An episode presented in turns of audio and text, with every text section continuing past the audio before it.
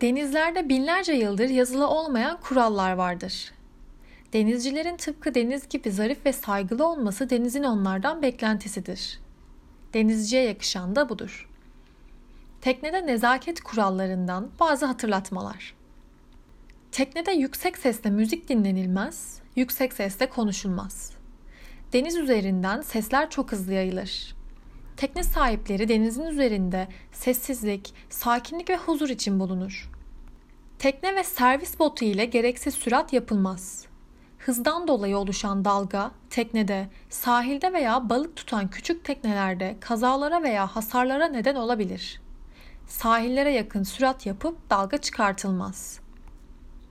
Yanınızdan geçen tekneye el kaldırarak selam vermek adettendir.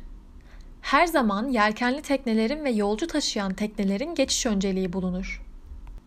Demir alan, demir atan veya ayrılma manevrası yapana yardım edilir.